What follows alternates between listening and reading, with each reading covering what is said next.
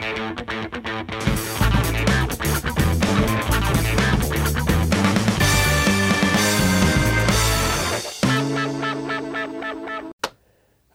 všetky hamburgerové deti. Sme tu zas a znova a ako vidíte, nie je tu dnes môj kolega Martin Lachinský, ale mám tu niečo oveľa, oveľa lepšie. Mám tu dvoch hostí, eh, ktorí tu ešte neboli, ale dnes sa budeme rozprávať o ich projekte, ktorý sa týka školstva, vzdelávania a toho, ako vniesť nový vietor do slovenského základného, možno aj stredného a uvidíme, že či sa to dá aplikovať aj na vysoké školstvo. Takže uh, vítam tu uh, Tonyho Adamčíka. Pozdravím. A Mira Sobka. Dobrý deň. Takže ešte predtým, ak sa dostaneme k meritu veci, k vášmu projektu, ktorý mi sa extrémne, extrémne páči, takže dúfam, že uh, posluchači vydržia až do konca. Uh, skúsme sa uh, porozprávať o tom, ako ste sa vôbec vy dostali k vzdelávaniu a k tomu, že ste vytvorili takéto ja, ja to aj nazvem, volá sa to evolúcia a naozaj je to veľký projekt, že nie je to nejaká malá vec, a naozaj je to niečo veľké, čo sa tu chystá varí. Takže ako ste sa k tomu dostali, lebo teba Tony ľudia poznajú pravdepodobne z televíznej obrazovky, z Jojky a teba uh, Miro poznajú ľudia, že minulé volebné obdobie si bol v parlamente, si učiteľ, založil si aj veľmi zaujímavú stránku, keď sa rozbehla korona, o ktorej sa budeme chvíľku tiež rozprávať. Takže začneme s tebou, Tony, že ako si sa vlastne k tomu dostal a ako prišiel ten nápad vlastne takéto niečo veľké, veľké vytvoriť? Ja to poviem možno veľmi v rýchlosti. Už v 90. roku som vlastne končil ako pedagóg. To bolo také obdobie, pardon, obdobie takého uvoľnenia, takže presne som chytil ten vietor, začať e, vyučovať inak všetky tie alternatívne metódy a podobne. A vtedy to bol e, projekt Škola hrov, kde v podstate sa to aj darilo, bolo nás viac. Prišiel 93. tam sa to začalo tak zužovať, lebo nastúpil Mečiar. Takže tie sme pocitili, že, že začína na nás tlačiť ten skosnatený rigidný systém, všetko sa malo vrátiť do pôvodných kolají a proste kopec prekážok. Tak vtedy som si uvedomil, že s tým systémom je potrebné niečo robiť. A tam som pochopil, že prvá vec nefungujú rady škôl, že to je len taká formálna vec, že nemajú žiaden dosah na, na zásadné veci do obsahu a riadenia a podobne. Takže v podstate z toho vzniklo, že ako to usporiadať nejako inak, aby povedzme rodič, učiteľ, žiak boli v, v nejakom postavení rovnoprávno, mohli rozhodovať o tom aj o obsahu, o všetkých veciach a v podstate sa tak nejako vyvíjalo e, postupne ten model nejaký, že e, mala by tam byť samozpráva e, posilnená a tak ďalej, že aby viac o tom rozhodovali. A samozrejme potom som si uvedomil, že vlastne keby to fungovalo na nejakých trhových princípoch, by to bolo úplne úžasné, pretože tam by vlastne ponuka, dopyt mohla fungovať presne, byť šita na mieru na to individuálne vzdelávanie detí. Takže postupne to tak rastlo. Ale medzi tým si bol eh, redaktor, robil no, si svoju prácu. Áno, ja to som, ma, to ma ja, zaujíma, že? Hej, ja som vlastne potom odišiel, pretože fakt už to bolo také, že nemalo to pre mňa ďalej zmysel, tam klasika vyhorenie a tak ďalej. A ty si zatvoril tú školu? Eh, ona pokračovala ďalej, ale už, už bezo mňa a ja som vlastne odišiel do Bratislavy, lebo to bol v Banskej Bystrici, tu som sa dostal do televízneho štúdia, takže som si prešiel celý tým, až som sa nakoniec dopracoval teda ako reportér televízie Joj.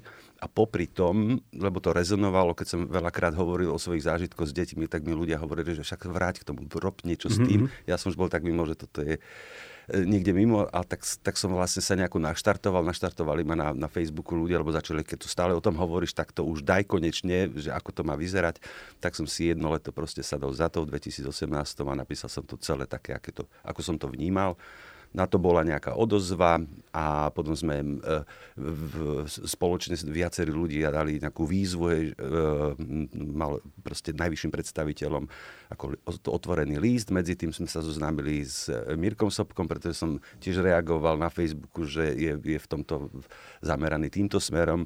No a nakoniec sme si povedali, že viacerí, ktorí sme mali nejakú predstavu, že by to mohlo vyzerať inak, že by to dokonca mohlo mimo systém vznikať, tak sme si povedali, že ideme sa dať dokopy a niečo spoločné vytvoríme, pretože nemá cenu, aby každý na, na nejakom malom fronte bojoval.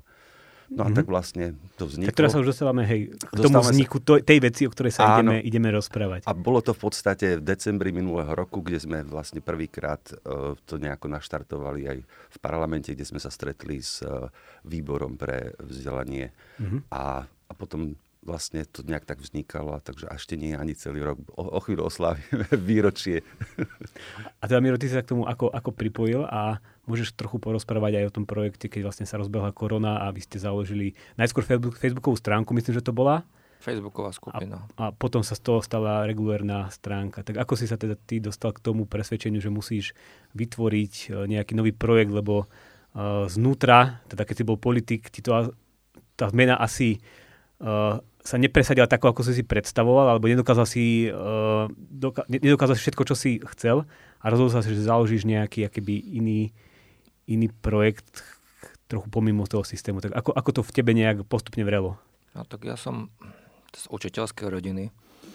Tiež mám odučených 16 rokov v regionálnom školstve. A videl som to všetky tie pokusy o reformy, lebo takto to budem rovno volať, ako to je. Boli to pokusy o reformy, ktorých sa ani vôbec učiteľom, rodičom a hlavne tým deťom nečudujem, že majú niekedy už zimom riavky, keď počujú, že sa má chystať ďalšia reforma.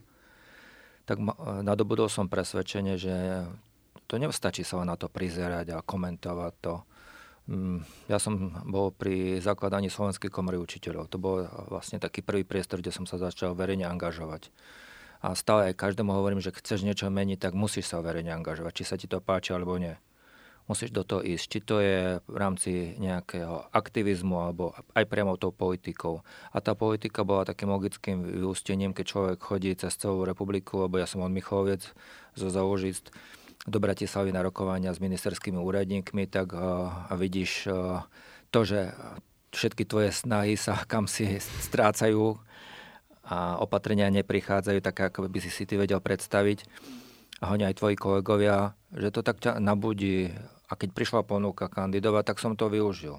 Ako nedával som si veľké šance, lebo nepovažujem sa za nejako extra nejak vynimočného, ale podarilo sa mi tam dostať a Snažil som sa hlavne dávať ľudí dokopy, dobrých ľudí, ktorí majú tú túžbu, chcú tú zmenu. Ono výsledkom je aj to, čo sa podarilo vtedy tých voľbách, že naozaj sa podarilo naštartovať nejaká vlna, aby tá zmena prišla. No, no kvázi, keď sa to už potom rozdelilo, tak som ostal trochu prekvapený, že, ako keby na mňa zabudli, ale to je môj problém, mal som sa viac ozývať asi. A hneď k tomu vypukla pandémia, kde baby na Facebooku sa dali dokopy, Facebookovú skupinu Zavretá škola. A mňa tak napadlo, že to je síce pekné, že si tam všetci zdieľajú skúsenosti, ale chcelo by to mať nejakú takú knižnicu, to niečo také, kde vieme tie námety zhromaždiť. Tak preto som tak cez No, v podstate počas tej pandémie mal človek kopu času, mm-hmm. lebo sme sedeli doma. Ale vy ste to celkom rýchlo dali dokopy. Že... No tak ako, vieš, to bolo námed. Ja som mal už aj predtým nejaké skúsenosti mm-hmm. S webovými stránkami a tak ďalej, takže to nebol až taký problém. Vždy je najťažšie to vymyslieť.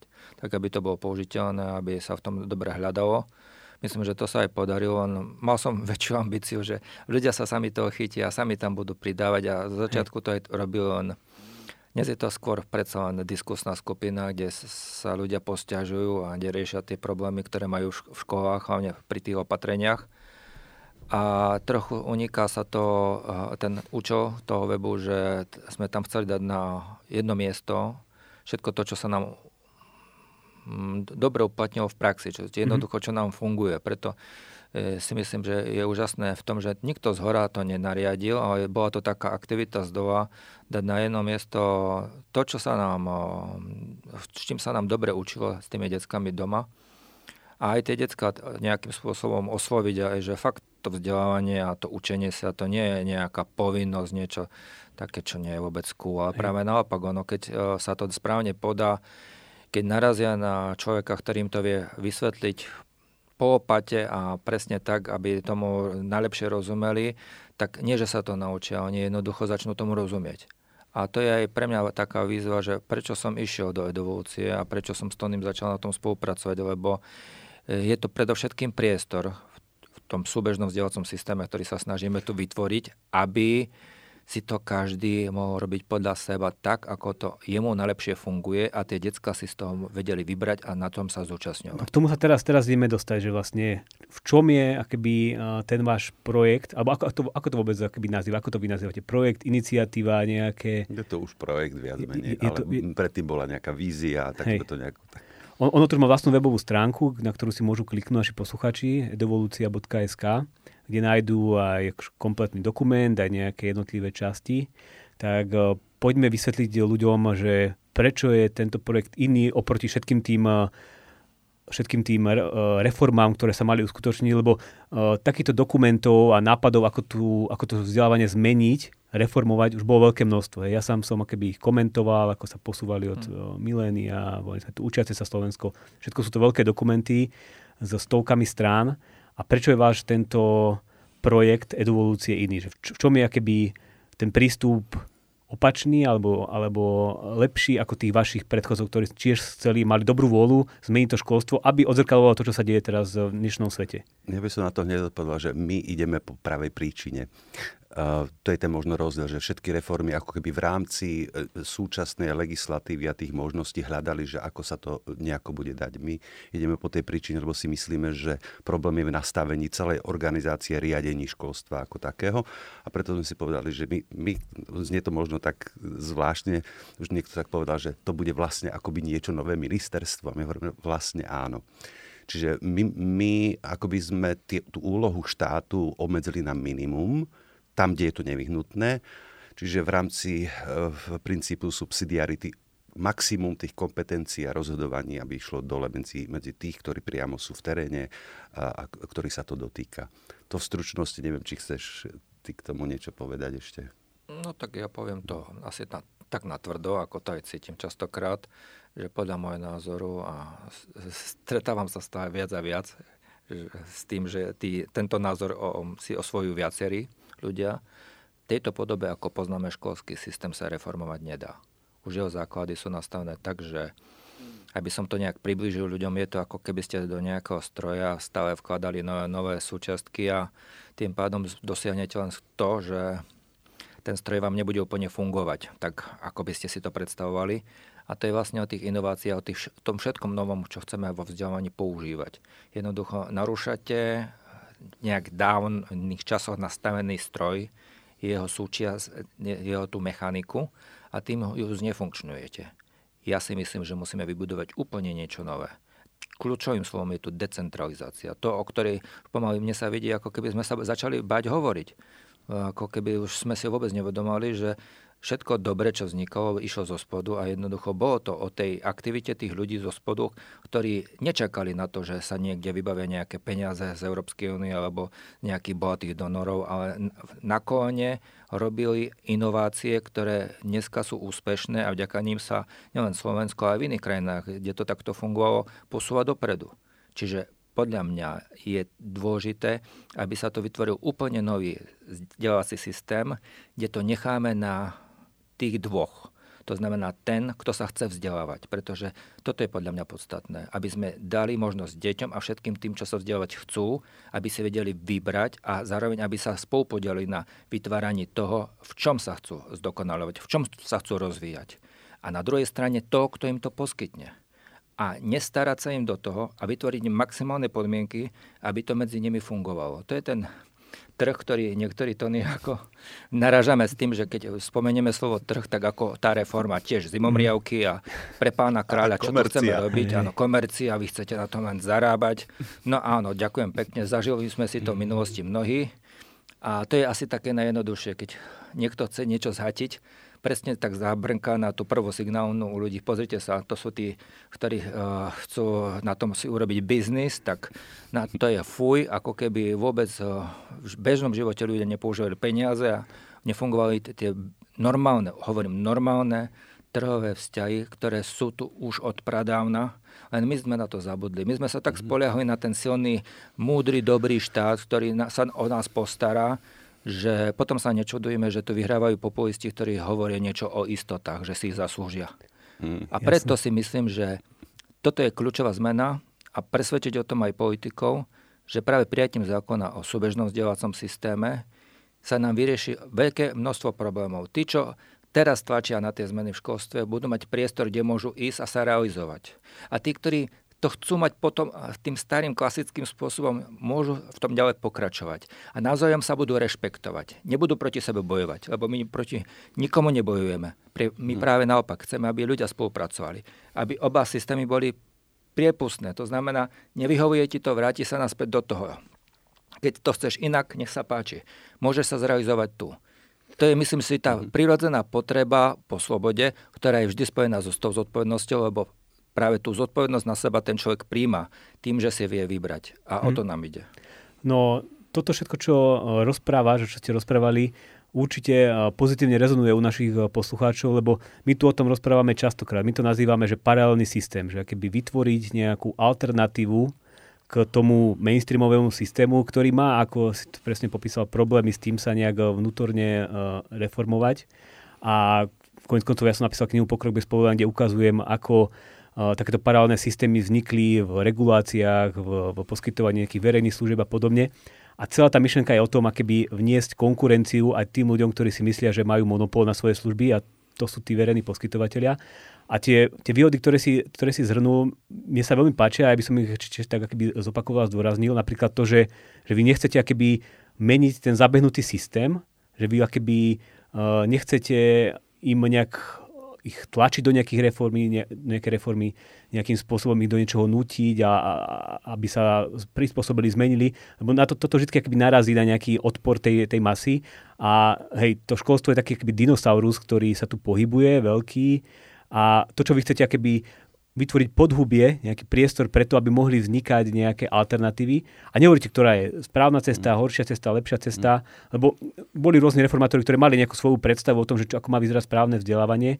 A to je podľa mňa byť celkom taká slepá ulička, je, že nemôžete sa snažiť svoju predstavu o správnom vzdelávaní presadiť aj plošne, plošne pre, všetkých, pre všetkých ľudí. Takže preto sa mi to páči, preto som sa keby aj pridal k tejto, k tejto vašej iniciatíve. A... On si sa prizdal teraz. Prosím? On si sa teraz ja, ja sa veľmi rád k tomu, vôbec nemám s tým problém a ja som to akože písal aj v nejakých svojich článkoch a newsletteroch. A, ale mňa ešte zaujíma, že či uh, ste sa inšpirovali niekde zo zahraničia, alebo či niečo takéto podobné existuje v zahraničí, také komplexné, ako vy, ako vy ste to predstavili, lebo uh, dostaneme sa aj k tomu, že mhm. to nie je iba akoby takýto nejaký návrh uh, plošný, že teda poviete, myslím plochy, že, že poviete, že iba bude tu alternatíva, ale vy ste aj vytvorili nejaké, nejaké nejakú štruktúru v rámci tej alternatívy, že ako má vyzerať tá samozpráva a, a, tá autonómia? No, celkom môžem povedať, že v takejto podobe nikde na svete to nie je, takže bol by to unikát, alebo bude to unikát, teda verím tomu, že to bude unikát. Uh, ale tie prvky jednotlivé, tie existujú. To je práve tá výhoda, že oni existujú aj u nás, aj v zahraničí a našou úlohou je viac menej to prepojiť do nejakého funkčného systému, ktorý bude veľmi, veľmi slobodne fungovať v ňom ale uplatní sa aj, aj, aj taký, ktorý, ktorý možno má radšej nejaké, nejakú direktívu alebo niečo v, tom klasickom zmysle, že nejakú pevnú štruktúru, lebo môžu vznikať povedzme vzdelávacie prostredia, ktoré budú také konzervatívne. konzervatívnejšie. Hej, v podstate veľmi podobné e, dneš, dnešnej škole. Hej ale zároveň e, je tu priestor aj pre niekoho, kto vôbec nič školské, ten tzv.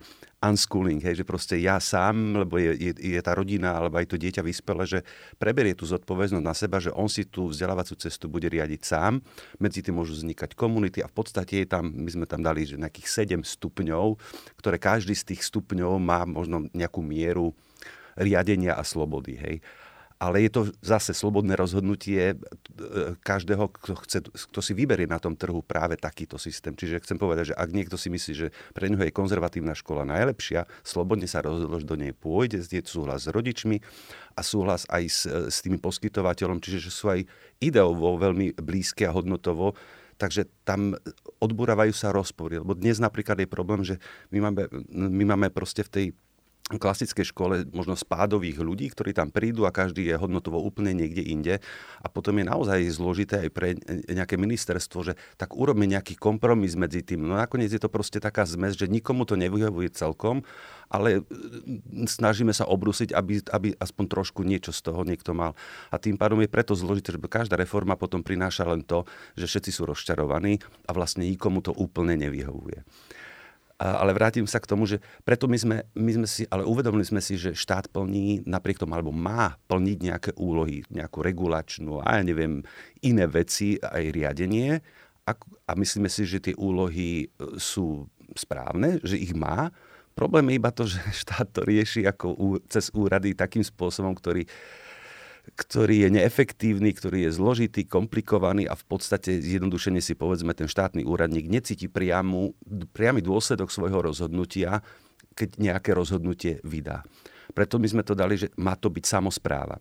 Čiže presne tí ľudia, ktorí v tej nejakej komunite sú, sú zároveň členmi tej samozprávy a oni spolu rozhodujú s tými ostatnými o, o tom, ako to bude vyzerať a kam, sa, kam to bude smerovať. A predpokladáme, že si dokážu potom ustrážiť aj tie veci, ktoré by, samozrejme, že keby to bol úplná anarchia, tak sa nám mm, nanominuje kade kto s hociakými zámermi. Takže je to niečo, by som povedal, medzi, medzi tou úplnou totalitou a anarchiou. Proste je tu nejaký prúžný systém, ktorý dokáže reagovať a, a, a nejak to regulovať. Ale nie je to zásah štátu, ktorý je často nekompetentný. Druhá vec je, že vieme, že funguje aj korupcia, aj lobbying a podobne, takže je tiež otázka potom toho, že ten úrad, ktorým smerom tú reguláciu a pre prospech koho dá. To vieme z mm. normálneho trhu, že takto to funguje. A to sa mi aj páčilo, že vlastne vy sa nehambíte, presne ako ste spomínali, toho slova trh a, a mm. nejaké trhové princípy, dopyt ponúka, že vlastne ten dopyt by mal generovať to, čo uh, následne bude ponúkať uh, uh, tá strana ponuky mm. a nie naopak, ako to máme dnes, že vlastne máme tu nejak pevne stanovené mm. poskytovateľov, ktorí sú regulovaní štátom a teda ten dopyt sa musí prispôsobiť alebo, mm. sa, alebo si hľadá cestu, ako z neho ako z neho uísť. Prepač, ja ešte vstúpim do toho, že dokonca ja osobne si myslím, že ani ten trh, ktorý funguje dnes ako hospodársky, nie je úplne top, práve preto, že sú tam tie zásahy štátu, ktoré sú často nie práve najkompetentnejšie a čo možno je paradox, že na tomto trhu hospodárskom ten spotrebiteľ nie je takým tým plno uznávaným rovnocenným partnerom, povedzme aj na, na tej druhej strane s tými poskytovateľmi pretože stále máme tú ochranu spotrebiteľa. A hovorím, Hej. on nemá mať prečo ochranu, on má byť suverénny, proste má mať také kompetencie, aby bol suverénny v, v, v tom vzťahu. Aby mal právo povedať, nie, toto nechcem. Áno, a dokonca, a dokonca sa podielať na tej regulácii toho trhu, čo normálny trh nemá, pretože to robí štát. My vlastne sa posúvame v tomto ešte o krok ďalej, že nie štát bude tým regulátorom, ale vlastne tí aktéry toho, to, toho trhu a, a skúste byť nejaký akože konkrétnejší, že ako by vyzerala tá, tá samozpráva, že to je keby nejaký orgán uh, najvyšší, kde sa volia ľudia, alebo ako, ako sa tam tí ľudia vyberajú a ako bude mať možnosť, povedzme, povedzme obmedzovať toho, uh, kto si bude môcť otvoriť nejakú školu alebo nejakú vzdelávaciu mm. inštitúciu v rámci tej vašej samozprávy. Chápem to tak, že to mm. bude akoby nejaká strecha, že evolúcia, mm a pod ňou budú nejaké stupne, povedzme, e, tej samozprávy a úplne na spodku budú nejakí tí poskytovateľia, ktorí si budú môcť prichádzať s rôznymi nápadmi, ako, ako poskytovať vzdelávanie. A čo teda zaručuje, že niekto na tej vrchole, na, na tej pyramide, tej, tej vrchnej časti samozprávy nezačne ovplyvňovať, že teda ty si tu nemôžeš otvoriť takýto typ vzdelávania, lebo ja som skôr za viacej autonómny a mm. menej konzervatívny, alebo naopak. Ja, ja poviem uh, možno práve k tej samozpráve a Mirko potom viac asi k tej platforme, lebo to sú dve veci, ktoré sú pre, prepojené.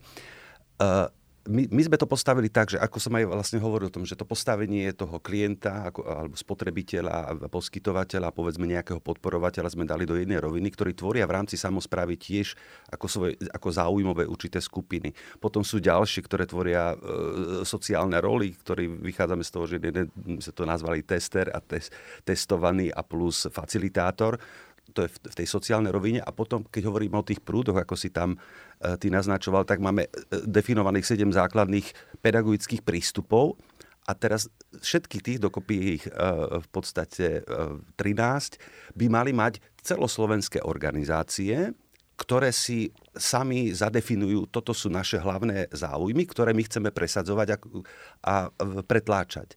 Zároveň ten orgán vlastne je zo zástupcov všetkých tých, tých 13 a oni môžu prijať uznesenie iba v prípade, že je tam úplný konsenzus alebo konsent. Konsent e, chápeme v tom, že nevadí mi to, ale nie som naklonený. Toto je podmienka. Za týchto podmienok je, je dospieť k nejakému záveru veľmi, veľmi problematické. Ale to má tú výhodu. Výhodu to má v tom, že, že uznesenie e, bude iba o tom, kde stanovíme hranice, za ktoré sa nemá ísť. A tak ako sa aj dnes je bežné, že sa hovorí, hej, že čo nie je zakázané, je povolené, mm-hmm. to znamená iba to, čo ten orgán povie, že toto je hranica, pretože všetci s tým súhlasíme, že toto je zle. Ja hovorím, že poznáme bežne aj desatoro, zhodneme sa celé ľudstvo, možno s pár výnimkami, hej, hej. že zabíjať alebo ja neviem, ubližovať je zlé. Čiže to je tá hranica. Tu ich budú samozrejme, že tie hranice aj, aj e, presnejšie stanovené, povedzme v tom, že nemôže to byť škola, ktorá bude, ja neviem, ideologicky nejako jednostranne zameraná alebo protispoločenská a tak ďalej. Ale to nechávame tak samozpráva, nech o tom rozhodne, že, že čo to bude. Ale, ale výhoda je v tom, že, akoby, že bude akoby 13 takýchto prúdov. A keď ma v jednom odmietnú, tak môžem ísť do, druhého a tam ich presvedčiť, že teda tento môj typ školy e, dáva zmysel a v, tej druhej samozpráve...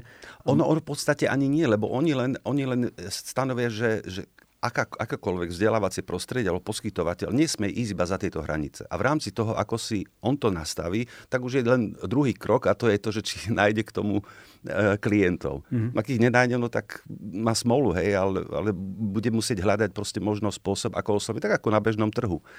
Tak ako je na bežnom trhu, sú tu povedzme nejaké hygienické normy, ktoré musia splňať výrobky alebo čokoľvek, tak tu to bude podobné, akurát určovať to bude samozpráva. Hmm. Čiže len to, čo sa nesmie, čo je v úvodzovkách zakázané a ostatné je na nich.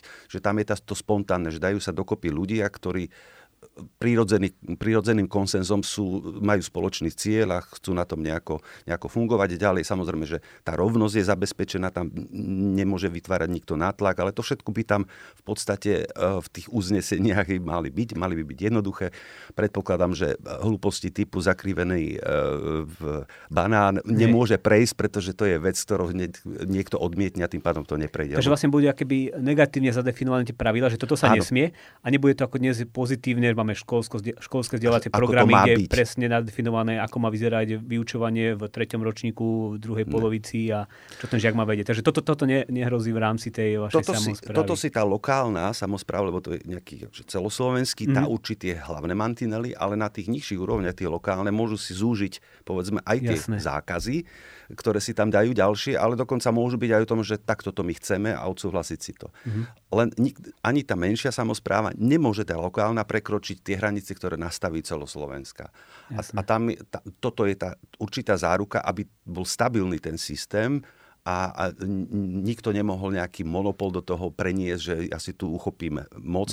Jediné, čo môže naozaj kvalitovať, je, že ľudí nejakým spôsobom preto získa. Mne sa to páči, že ono to je akéby je to presne decentralizácia, ako si to hovoril Timiro, ale je to taká decentralizácia nie územná, že tu vytvoríme teraz nejaké obce, ktoré si budú všetko správať same, ale je to skôr taká keby účelná alebo funkčná samozpráva, že vlastne vytvoria sa mhm. samozprávne celky podľa nejakej preferencie vo vzdelávaní a môže byť, tá, tá, tento celok môže mať pobočku v Lučenci, v Košiciach a v Žiline a budú mať nejaké spoločné orgány, kde sa akože budú dohadovať na tom, že ako teda to ideme vzdelávať, budú si určovať nejaké svoje vlastné štandardy, nejaké mm. možno, že procesy kontroly toho, aby sa vzdelávalo tak, ako sa má podľa toho tej mm. ich mhm. predstavy. Takže mhm. vznikne akéby taký akéby prekrývajúci sa systém, že budeme tu mať akéby, uh, nie jeden štát na jednom území, ale budeme tu mať mm. mnoho akéby spôsobov vzdelávania, ktoré sa budú navzájom územne prekrývať a vedľa seba budú môcť byť uh, rôzne typy uh, škôl, a, a, a ako si vlastne, dajte, alebo dajte našim posluchačom nejakú takú akože predstavu, že ako, a, aký nový typ školy by mohol vzniknúť, alebo ako inak by mohlo vyzerať to, to vzdelávanie. Že dnes máme takú predstavu, že je tu nejaká škola, to je nejaká budova, je to v mhm. tvare kocky, sú tam nejaké triedy podľa nejakých ročníkov a chodí tam vždy nejaký učiteľ a vedľa neho sedia, alebo oproti nemu sedia mhm. nejakí žiaci a tí sa tam vyučujú 5 hodín denne, 5 krát do týždňa. Že, čo iné by mohlo vzniknúť? Že, že, dajte nejakú takú akože predstavu, ako inak by to mohlo vyzerať. Ak môžem, ja som práve chcel, asi Mirkovi by som nechal mm-hmm. po tej platforme, lebo to je súčasťou toho, čo je to praktické, a potom by sme... Hej, takže pri tej platforme. Tu bola vlastne samozpráva a teraz ideme o tej platforme. Ďakujem za slovo. a veľmi dobre si toho povedal, on hovorím, že to je kľúčový, ako ste sa bavili o tom štáte, aby my ho budeme vnímať štát ako partnera. Čiže nie nejaký svrchovaný pán, ktorý stále nám iba to rozkazuje, ako naozajstný partner, ktorý môže participovať na všetkých týchto procesoch, môže byť účastný, môže mať aj vlastné, on môže byť zapojený cez vlastné tie vzdelávacie prostredia, ktoré by spravoval, lebo určite si viem predstaviť, hlavne pri práci s marginalizovanými skupinami je potrebné fakt niekedy zvoliť individuálny prístup, alebo individualizovaný prístup k tým konkrétnym deťom, kde jednoducho to malo podnetné prostredie je a nevieme s tým doteraz, alebo sme nevedeli doteraz tým pohnúť. A práve preto prichádzame s riešením, kde tento št- a to je asi aj ďalšia veľmi dôležitá vec, ktorú keď sa podarí presadiť, tak to bude obrovský úspech a môže sa to presa- posúvať aj úplne v iných sférach spoločnosti, že uvedome si, že štát spravuje peniaze na všetkých. To nie sú jeho peniaze. To je jednoducho, on je iba správcom. A ja hovorím, že pokiaľ niekto v tom klasickom systéme, školskom systéme nedonadobúda to vzdelanie, na ktoré vlastne idú tie peniaze, prečo mu nedať na individualizovaný vzdelávací účet, aby spolu so svojimi rodičmi, alebo aj on potom už sám, si vedel vybrať to, v čom sa môže zdokonovať a zlepšovať a v čom vidí svoje uplatnenie. Aby tým pádom odstraníme kopu balastu, ktorú už dnes v vzdelávacom obsahu máme. Preto je dôležitá tá platforma, kde si štát môže odkontrolovať práve tieto finančné zdroje, ktoré tam potečú priamo k tým ľuďom, ktorí ich budú využívať. To znamená nie ako teraz, keď sa tu hrajeme na financovanie na žiaka, ale v skutočnosti to nie je financovanie na žiaka. Veď buďme úprimní. Ono, malo tam byť nejaké prechodné obdobie, 3-4 eh, roky, kedy eh, sa to malo upravovať, regulovať postupne. Ostal tam doteraz inštitút dohadovacieho konania, kde jednoducho nevychádza vám, no tak si to nejak vyjednajte v rámci zriadovateľov a ministerstvom, aby tam tie školy, kde jednoducho nevedeli s tým hlavne tie menšie, jednoducho mohli ďalej aj fungovať. Lenže hovorím, podľa mňa, pokiaľ nedáme tú dôveru tým ľuďom, pretože som už povedal, že sloboda je spojená s odpovednosťou, takže štáty musí dôverovať v tomto prípade, že si vedia vybrať, že vedia naplňať tie vo svojom vzdelávaní tie podmienky, ktoré, v ktorých sa oni môžu plno rozvíjať. Nezahrnieme do toho aj dnešných zamestnávateľov, ktorí často robia iba mŕtvého chrobáka a proklamujú a vybu- e, snažia si vydobiť lepšie e, postavenie v rámci nejakého zákona o odbornom vzdelaní a príprave, ale v skutočnosti sa stále všetko váľa na tie školy, aby im pripravilo schopný absolventom pre trh práce, pokiaľ oni prídu sami so svojimi ponukami kvalitných kurzov, kde jednoducho si môžu pripraviť ľudí pre seba, tak sa nič neposahne. Vlastne budeme, bol... tu mať, budeme uh-huh. tu mať stále ten istý opakujúci sa centralistický model, že z hora sa zadá ten uh, obsah, aký my očakávame. A kým zistíme, že či ten obsah naozaj zabral na tie decka, tak nám prejde jedna ďalšia stratená generácia, ktorá si už teraz nachádza cestu von. My nevymýšľame a teplú vodu, ani neobjavujeme Ameriku. Už dnes existujú portály. Ty si napríklad písal o jednom americkom school. To je ukáž, perfektná ukážka toho, ako to dokáže fungovať. A takých je viacero. Čiže už dnes si tie decka nachádzajú prostredia, kde sa môžu zdokonalovať v tom, v čom sa chcú zdokonalovať. A vedia si potom nájsť na základe toho prácu. A najsmutnejšie na tom je, že od štátu, kde jeho, ich rodičia a oni sami dávajú tie svoje príspevky vo financiách, nedostanú nič. Všetko si to musia zacvakať za vlastné. A toto je podľa mňa najväčšia nespravodlivosť a to by sme chceli odstrániť, aby práve na tejto digitálnej platforme, v tých vzdelávacích účtoch, si to mohli konečne organizovať sami. Konečne si mohli určovať, v čom sa chcú vzdelávať. Alebo vtedy až bude skutočná sloboda. A vtedy až uvidíme to, čo v čom, všetkom sa môžu tie decka rozvíjať a oni nám veria, veľmi, veľmi, veľmi vedia ukázať toho, že také veci sme ani my sami nepredpokladali v rámci všetkých možných inovácií, aké sú možné. Takže vlastne mm-hmm. súčasťou evolúcie bude nejaký vzdelávací voucher alebo nejaká poukážka, ktorá bude samozrejme digitalizovaná, bude ano. to formou nejakého účtu. A to, čo hovoríš, je akéby, že dnes máme teda nejaké stredné školstvo, ktoré je financované nejak normatívne a máme tu stredné školy, ktoré musia splňať či ešte spomínané dokumenty. Ale ty si vieš predstaviť, že proste bude zamestnávateľ, ktorý povie, že ja potrebujem ľudí vzdelať v takejto odbornej nejakej práci. Dokonca aj viem aj organizovať nejaký kurz vzdelávania, intenzívny, niekoľkomesačný. A človek si ho bude môcť zaplatiť z tohto svojho účtu, kde mu bude štát pravidelne každý rok posielať nejakú sumu, ktorá aj dnes ide na to vzdelávanie, ale ide akože tak trošku obklukov, že financujeme tú infraštruktúru tých učiteľov, školy a aby to všetko teda fungovalo, ale nezaujíma nás moc, že čo za to tie uh, deti alebo aj dospelí ľudia dostávajú, lebo konec koncov dnes je populárne, alebo veľký, veľký problém, ktorý sa rieši aj celoživotné vzdelávanie. Že, že, že to nemusí akože začínať a končiť nejakou e, základnou školou alebo mm-hmm. strednou školou, ale že to sa dá keby nejak rozvinúť aj ďalej. Že potrebujeme, aby ľudia, ktorí sú dlhodobo nezamestnaní, mm-hmm. aby oni sa nejak rozvíjali. A toto, toto je podľa tiež určite, určite dôležité. Sico... K tomu chcem práve to povedať, že dnes, keď sa povie normatív na žiaka, tak aj v tej pedagogickej obci a podobne je taký, taký rozporoplný pohľad na to. Ale je to krásny príklad toho, čo Mirko na začiatku hovoril, že keď my do nejakého systému dávame prvky, nové, ktoré síce znejú veľmi dobre, v konečnom dôsledku znefunkčia ten systém aj v dobrom, keď sú. Mm. Hovorím niekedy, že na Trabant, keď dám proste raketové motory, nebude z toho ani dobré lietadlo, ale ani už ani dobrý Trabant. A toto je krásny príklad toho, že ono to malo pokračovať, pretože e, dnes síce ten normatív je, ale tie možnosti nie sú. Mm-hmm. Čiže ja si, to, to dieťa alebo ten rodič si nemá veľmi z čoho vyberať. Tie základné školy, školy sú všetky rovnaké. Čiže ono to úplne iný efekt bude mať, ten normatív, keď, keď bude mať možnosť toho veľkého výberu a budem si ja môcť ako dieťa alebo ako študent nejakú tú cestu uh, voliť. A po, ešte ďalší efekt je, keď ten človek uvidí, že ja mám peniaze na účte a teraz ja rozhodujem o tom, ako ich použijem a nemusím použiť všetky uh, jednej škole na celý jeden rok. A, a ja to ešte prenesieme na tú druhú stranu, tých, ktorí poskytujú to vzdelávanie. Mm-hmm. Bavme sa už konečne o učiteľstve alebo pedagogike, ako aj o slobodnom povolaní, o ľuďoch, ktorí si vedia na seba zarobiť a nepotrebujú na to organizácie, nepotrebujú na to nejakú štrukturovanú formu, takú ako poznáme dnes, ale jednoducho to zvládnu sami. A nebude to vôbec mm-hmm. komplikované, tak ako keď dnes, dnes chce niekto podnikať a ten štát doslova zasype to byrokraciou mm-hmm. všetkými možnými obmedzeniami, ktoré znechutia komukoľvek, aby to on skúsil, než aby sa do toho aj pustil.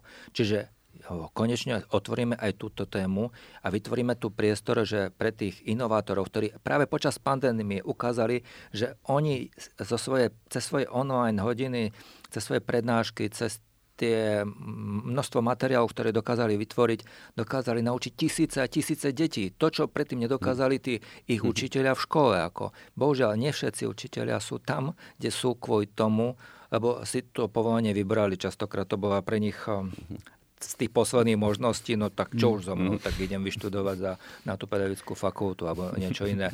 Je to bohužiaľ tak. Hovorme si pravdu.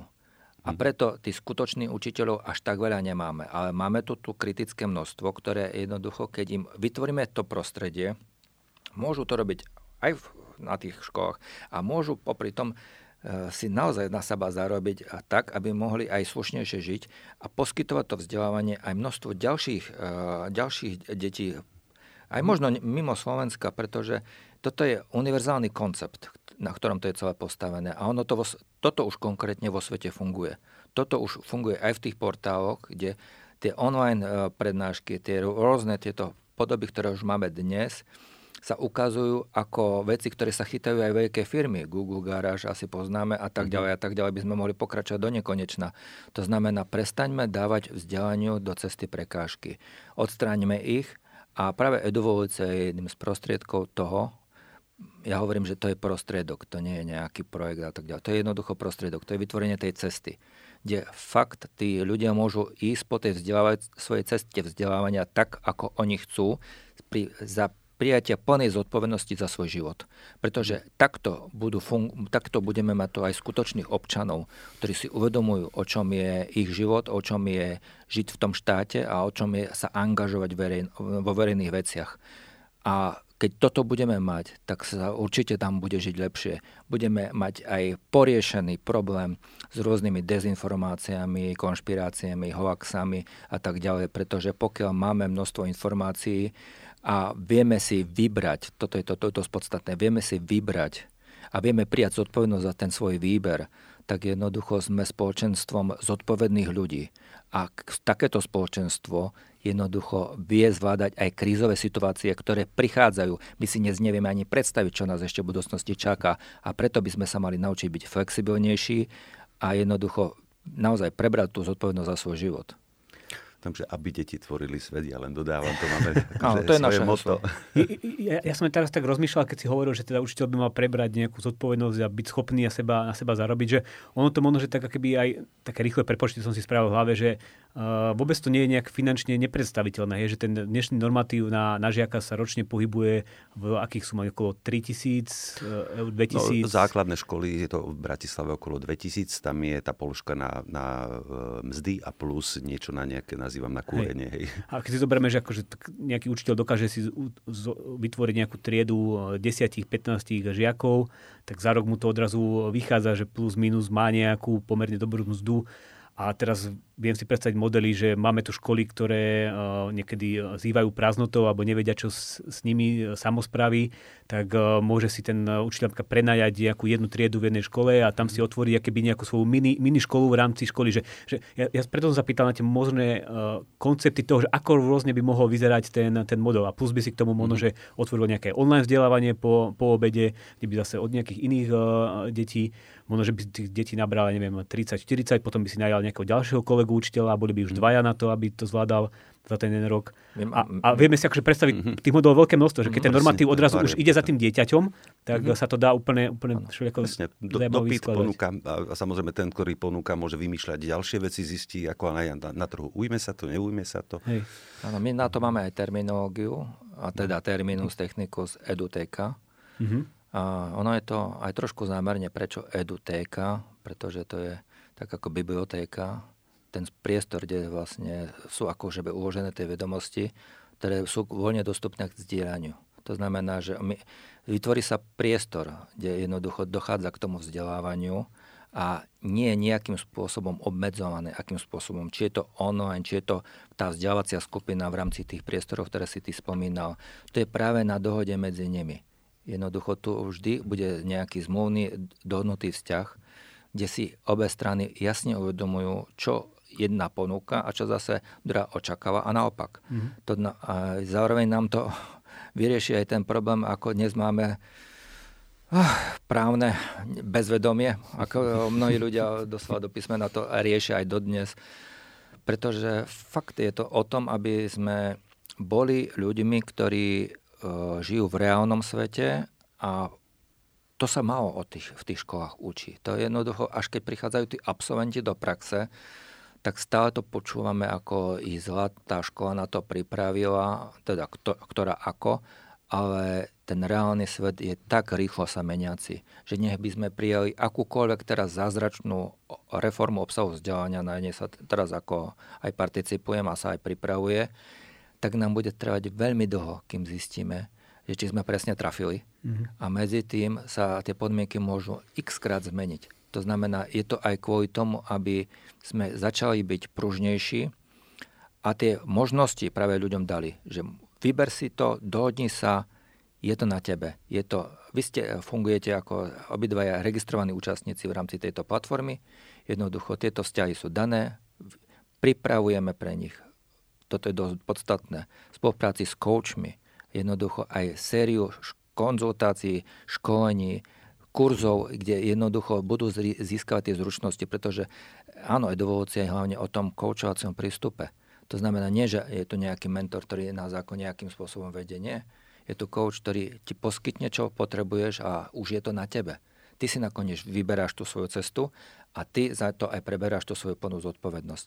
Tak preto s nimi mhm. spolupracujeme a to asi chce doplniť. Ja, ja som chcel doplniť, že, že práve, lebo tam je to prepojenie v tom, že mm, čo sa možno nespomenulo, že my v podstate chceme zmeniť článok ústavy aby Tomu práv... sa to presne dostať, že, teda, že čo, teda Lebo by sa malo, čo by sa malo stať, čo sa musí zmeniť, aby táto evolúcia sa uh, tu medzi nami ocitla a aby začala fungovať. Tak presne teraz sa k tomu... Áno, lebo toto súvisí, presne mi to Mirko nahodil na smež, lebo my to chceme predefinovať. Doteraz to bolo také, akože vzdelávanie, to je rozvoj intelektu a tam to hasne. Maximálne nejakých zručností, ktoré možno pre praxu. Viac menej máme pocit, že celá, celé zameranie školstva má byť na nejakú kariéru zamestnanca a týmto tam hasne. E, my to chceme predefinovať, že je to právo na maximálny rozvoj svojho potenciálu. A toto už je úplne niečo iné, pretože to už nie je len o rozvoji intelektu, ale o sociálnych zručnostiach, o schopnosti komunikovať, postarať sa o vlastný život, preniesť zodpovednosť, to cnosti, morálne e, vlastnosti a tak ďalej, čo všetko potrebujem pre ten život, aby sme boli spokojní a šťastní jednak vo svojich partnerských vzťahoch, v rodine, v zamestnaní, v normálnej spoločnosti, angažovali sa v tom a proste nejako tvorili, že to som súčasťou nejakého, nejakej komunity. A to je to, e, na čo nadviežeme, prečo tých koučov a podobne, pretože ak sa nebude, a tak to hovorím, ak sa nebude aj ten pedagóg, aj ten poskytovateľ sám rozvíjať svoj potenciál, tak nikdy to nebude prenášať na tie deti. Čiže on je tiež svojím spôsobom e, tým, tým klientom, ktorý sa bude ďalej vzdelávať v tej svojej oblasti a, a zlepšovať, na, na ktorú sa e, ako poskytovateľ rozhodol to je napríklad to, čo dnes vidíme, že máme kopec vyhorených učiteľov a tak ďalej, pretože čo tí nejaké formálne školenia, také, e, tiež je to z hora nejak dané. Tu bude na trhu práve tá možnosť, my už teraz dávame e, program, čo bude širokospektrálne, koučovať čokoľvek, keď proste ten obsah obrovský, aby si ten e, učiteľ sprievodca povedal, že toto by som ja chcel teraz a teraz dozrel čas, že by som chcel toto a pôjde ďalej a starali ma k dispozícii. Takže to je ďalšia vec. A tretiu, ktorú chcem k tomu spomenúť, lebo tu sme hovorili o tom makroprostredí, ale my potrebujeme to prostredie ešte dať do niečoho, hlavne pre tie deti, lebo sme o nich málo hovorili, ktoré nazývam školo povinné dnes. Hej.